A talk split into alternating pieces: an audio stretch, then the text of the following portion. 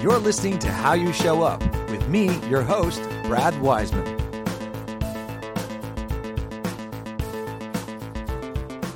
Hi, this is Brad Wiseman. This is called How You Show Up, and I have two amazing people sitting here in front of me. Uh, I was told to get in touch with you, with you uh, from Judd Meinhardt, who is one of your friends, actually, and it's actually his his recent wife uh, that got that, that's how you know him. Correct. And who's in front of me is Elizabeth Wooldridge. I'm saying it right. You are. And her son Seth.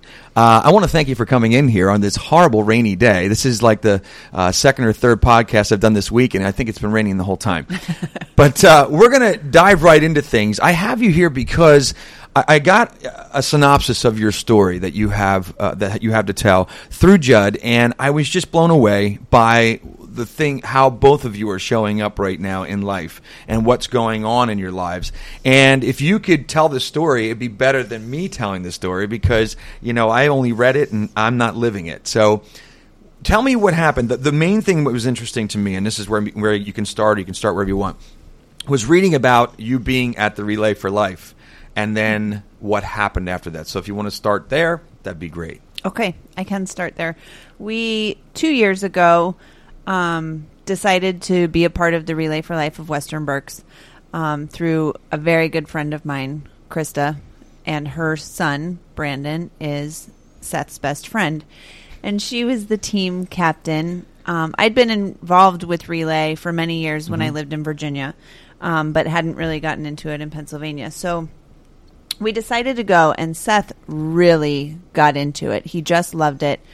Um, and he really um, had a heart for the people that were going through cancer. He really had no awareness of it. Right, right. Prior to that, he was eight years old. He didn't know. sure Um, so he spent the night there that night. He walked and walked and walked around the track. And when we came home the next morning, I didn't stay. He stayed. Um, when he came home the next morning, that's all he was talking about was that he wanted to be involved with relay and he really wanted to help these people that were going through cancer. And Yeah. he just real- couldn't believe it. Now I want to hear your point of view a little bit. Now, why were you so into this at this moment? What was it that that drew you to Relay for Life, and and you, you seem to be very excited about it? Just because my great grandma and great grandpa died of cancer. Okay. Um, I really wanted to help find a cure for it. Okay, that's great, and that's why. So that was your thing. You're thinking of your grandparents, and that's why you were there and excited about it. It is a really neat event. Uh, so keep going. So um, then I think just a week later, it was either one week or two weeks later on a Saturday morning, he woke up. He had had headaches um, for a couple of years, actually, but they had told us not to worry about it because they always went away with Advil and Mhm. they weren't happening more than a couple of times a month. Okay. So this particular Saturday morning, he woke up and was just crying, "Mommy, help me! Mommy, Mm. help me! Ugh. My head hurts so bad." Mm-hmm. Um, so I took him to the Reading Hospital to the emergency room, and they did a CAT scan Mm-hmm. and came back and um, told us that there was a large mass on his brain Wow. and that there was an ambulance coming to take us to Hershey. So this happened that, that quickly. So now all of a sudden, two three weeks after the Relay for Life, you're you're sitting there and they're telling you, and they can tell right away from the CAT scan, I guess, what what is going on. Right. I, I can't even imagine. I have a daughter now, at 16 months old, and I can't even imagine what what was going through your mind at that point. So so they you, the ambulance comes. the ambulance comes and they took us to Hershey and my sweet brave boy the whole way on the in the ambulance he kept saying why why am I in an ambulance like only people that are very sick or dying are in an ambulance why right. am I in an ambulance so that was a really tough question um but he was so so brave the whole time so my husband was at home with my younger son we thought we were just going to the emergency room and they would Right.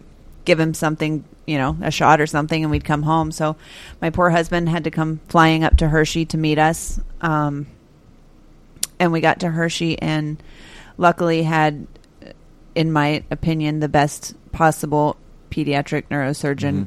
on earth, um, Dr. Mark Iantosca, who is our one of our heroes. Amazing, amazing. Yeah. And what's the name of the doctor again? Mark Iantosca. Okay, and he's this is the the doctor that is the one that would perform the surgery. to He remove did the surgery. He did the surgery. Right.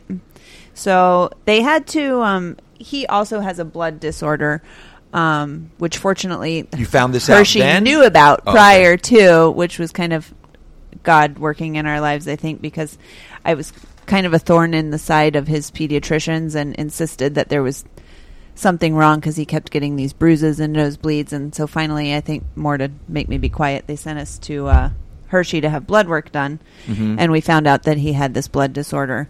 Um, and when we found out about it, they basically told us it's not going to cause any problems throughout his life, except that he'll have nosebleeds and Right. Gotcha. but if he were to ever have surgery, you would need to know it because he would definitely need a, a blood transfusion. Okay. Thinking, of course, he's never going to need major surgery. yeah. So then, when he had to, thank God we knew about it because had we not known about it, he could very Ugh. possibly have bled out on the table, and Because that would have been it. So you knew about this. It, it's amazing. That is that is amazing. So they were able to treat him for a couple of days pr- prior to going into the surgery with the, they call it factor eight, and they get his blood ready so that, That he'll do okay in the surgery. Right. So he had the surgery at Hershey, um, with the most amazing people on earth at Hershey. Somewhere Um, in June, I think. what was it in June? It was on July twelfth. July twelfth. Okay. 2012. Now all this time, now in your mind, what do you are you starting to to think about what's going on here? Do you realize what was happening as far as uh, there's something on my brain or something in my head that they're going to have to uh, go in and take out? Not really. I was just thinking, just get through it. Maybe you can at least enjoy your summer vacation. Right, and that's good. You, you got to Yeah. be concerned about your summer vacation. I mean, that's very, very important.